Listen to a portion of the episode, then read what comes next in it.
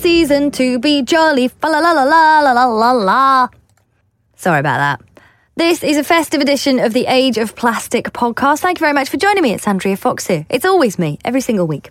Um, now, I am squeezing in this little festive edition of the podcast before we take a festive break. So hold on to your hats whilst I whistle through some more environmentally friendly options that I have been researching for your Christmas. First up, the tree. Fake plastic trees? Is that a good idea? If you want to listen to Radiohead, you go ahead.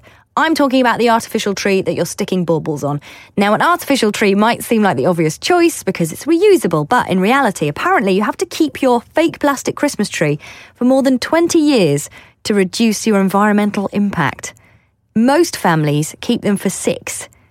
And think about where they're often made. If it's been shipped from China, that's got an environmental impact as well. That said, if you have got a plastic one, and we have had one for over 20 years in my family. Whoop, whoop, we're above average for something. My mum will still be dressing ours every year.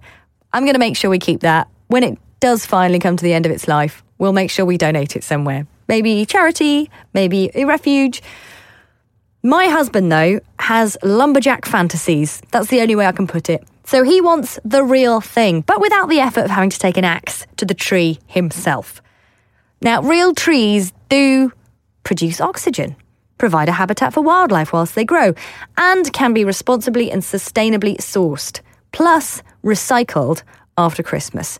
Most councils will collect them, and lots of them use them for things like chippings in public parks. So, if you can make a sustainable tree choice, why not think about doing the same with what you buy? Now, if you missed our guest, Alison Ogden Newton from Keep Britain Tidy, she was so informative. Highly recommend going back and listening to that podcast if you haven't already. Donate to an environmental charity if someone says they don't know what they want or they don't need anything. I did that for my brother this year. I will link in the show notes to Keep Britain Tidy's donate page. Also, a shout out to Help Refugees, who have a pop up in London, and you're able to buy items for refugees in someone else's name as a Christmas gift, which I think is an amazing thing to do. You can also do it online. I will link in the show notes to that as well. So that's kind of touching on a little bit of gifts and what you buy. So, how about how you wrap it? Last week's guest, Elizabeth Dannon, interior therapist from Edit, shared her top tips for Christmas wrapping, including using recyclable paper, no tape, and damn it looks cute. I haven't quite mastered the no tape, but I really am trying. If you do not follow us on Instagram, we put all the details in her blog on how to do it up there. So head to Instagram, Age of Plastic Podcast, or you can find the link in our show notes. If that's too much, head to Liz's blog, which you can find at elizabethdannon.co.uk. Nice and simple to remember. Honestly, she totally nails it. I worked in Accessorize as a teenager and I had to wrap people's Christmas presents in tissue and stickers. And for that, I can only apologise to those people now. Sorry. On top of that, she also shared her blog tips for festive decor that is natural, sustainable, and makes your home that little bit more plastic free. I'm sorry, Tinsel, you're very cute, but you're not recyclable, so you've got to go.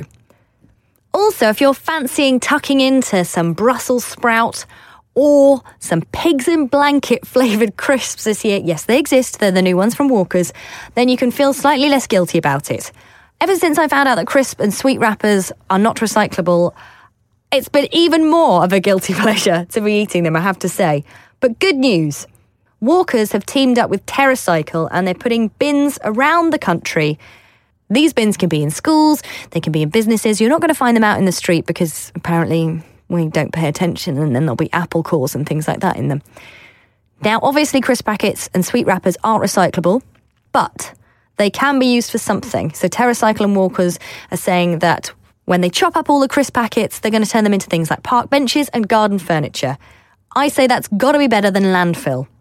Don't eat more crisps, but just maybe save the selection box wrappers for the new year and find yourself a TerraCycle box. I think I'm going to try and get one in our house. I'm sure the husband's going to be delighted. So, yeah, the selection box can be saved from landfill. Phew, it is a Christmas miracle. So, as I mentioned, this podcast is going on a little festive break to eat lots of cheese and unwrap all of the eco gifts that I've asked for. Actual fact, I've asked for a natural loofah and a safety razor from my brother. He now thinks that there is a special portal in our flat, like in Goodnight Sweetheart with Nicholas Lyndhurst. If you're too young to know what that means, don't bother Googling it, it's not worth it. So, whilst I hope you also hopefully get a nice, relaxing festive period with plenty of cheese, unless you're lactose intolerant, I would love to know who, what, and why you want me to look at on this podcast in 2019. I've got some people in my sights. Fast fashion has been on my radar ever since I started, but I want to know yours.